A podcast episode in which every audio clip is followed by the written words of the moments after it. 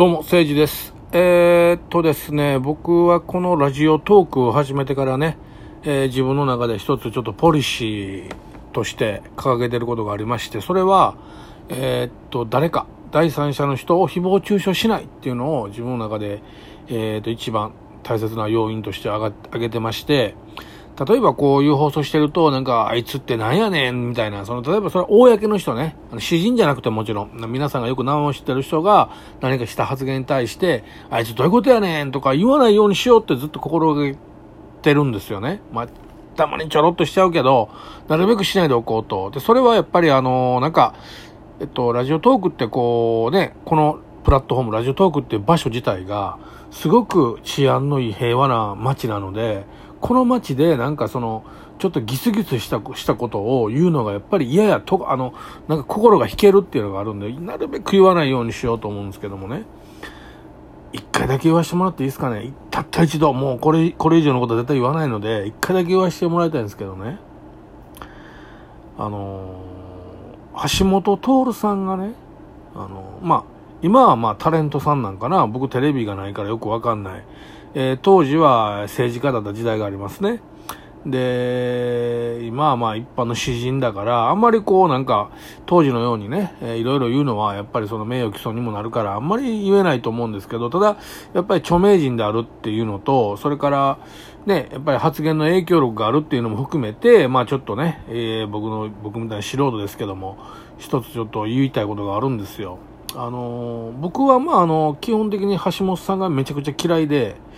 なぜ嫌いになったかっていうと、あの、ちょうどコロナ禍の頃にね、あ、これ、その前にちょっと言っておきますけど、僕、橋本さんのことめちゃくちゃ好きでした。あの、行列ができる法律相談所に出てる頃は、茶髪で、弁護士で、ちょっと青色のブルーのサングラスかけてはってね、言ってることもちょっとウィットに飛んでて面白かったし、で、やっぱり大阪人特有のね、こうなんていうか、ちょっと最後落とすみたいなのもあって、で、男らしい発言も結構あって、なんかかっこいい男やなって思ったんですよ。政治家になってからちょっとね、なんかいまいちこう、うん、なんかどうかなっていうのが多かったけども、まあそこまで気にしてないじゃないですか、ぶっちゃけ。今回、っていうかその時に僕がでもね、その後、えー、橋本さんが政治家を辞めて、詩人になってからの出来事ですけども、あの、やっぱりあの、タレントっぽい活躍もしてらっしゃるんで、そのいろんなところでいろんな発言がね、あのニュースになったりするじゃないですか。だからあのー全国民がね、10万円もらった時あるでしょもう、えっと、コロナ禍の中でね、もう、皆さんも大変な生活やってるから10万円送りますってなった時に、あの10万円って、もう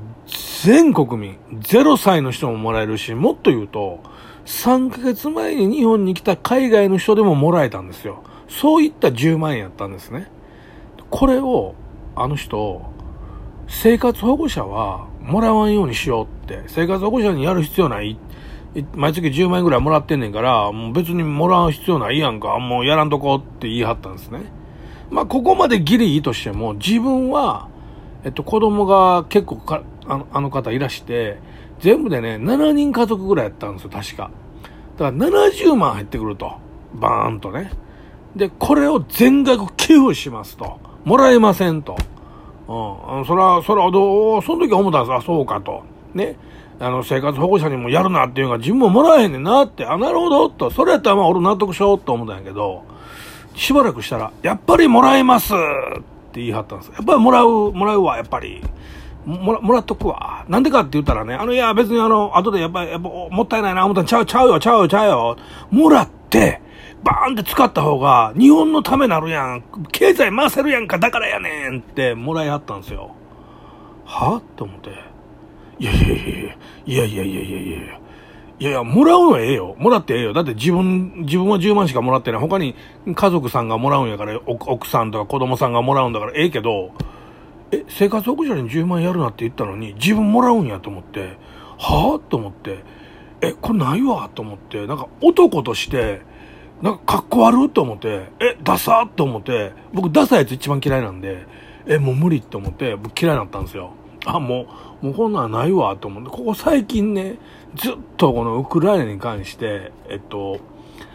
と、日本に来てるね、えー、ずっともう昔から日本で生活してる、僕も最近知ったけど、えー、ナザレンコ・アンドリューさんっていう方がいらいらっしゃるんですよ。あの、ウクライナ人の方でね。で、この人が日本にいるんだけども、ウクライナがひどいことされてて、自分の故郷もウクライナにあると。ね。だからもうやっぱり思うところがひしひしとあるやんか、自分の家族はいるし、仲間は戦闘しと戦闘してるしとか。だからいつもツイッターを更新してね、頑張ってこう発信してるんですよ。そこへ、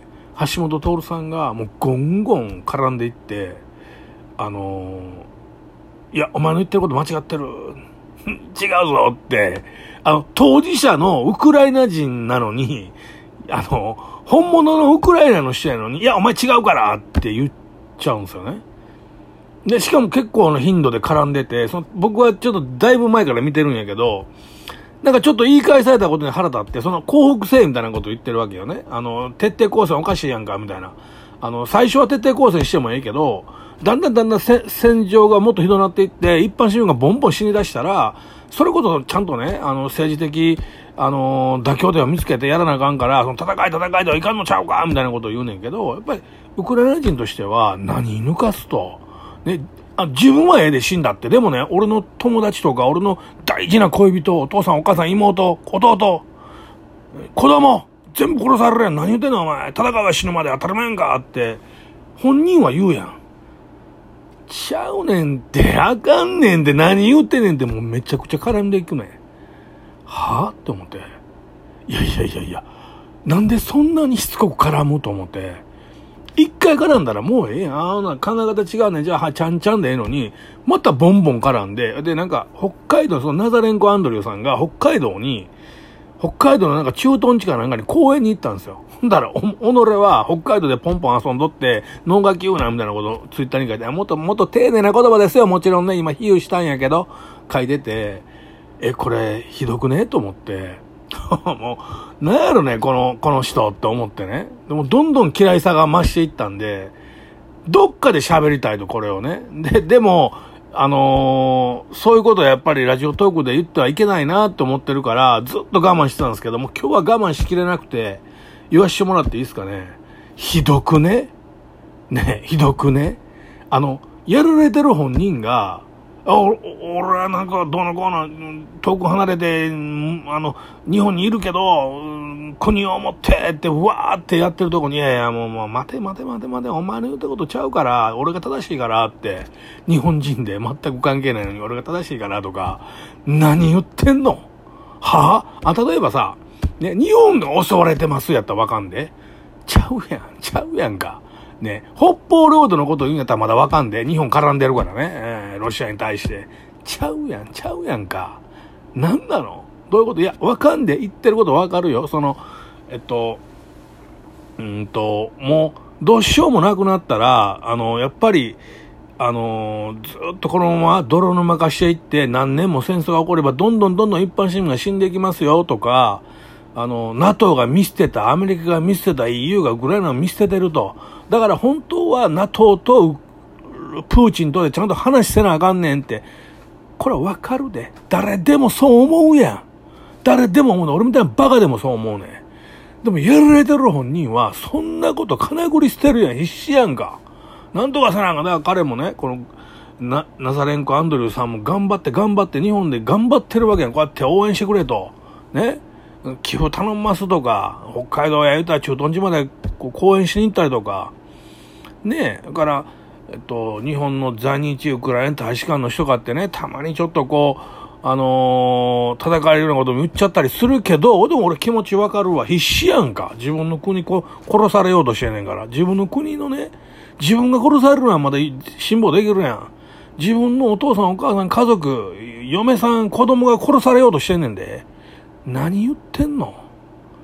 よう分からへん。だからそのね、その言ってる感じがあまりにも冷静すぎて伝わらへんねん、本物のウクライナ人に。うん、もうね、なんかね、あの僕もね、だからその10万円生活保護者にやらなくても良いって橋本さんが言った時に、僕生活保護もらってる知り合いがいたんですよ。えっと、仕事中に脳内出血して、右、体の右半分全く動かんようになったと。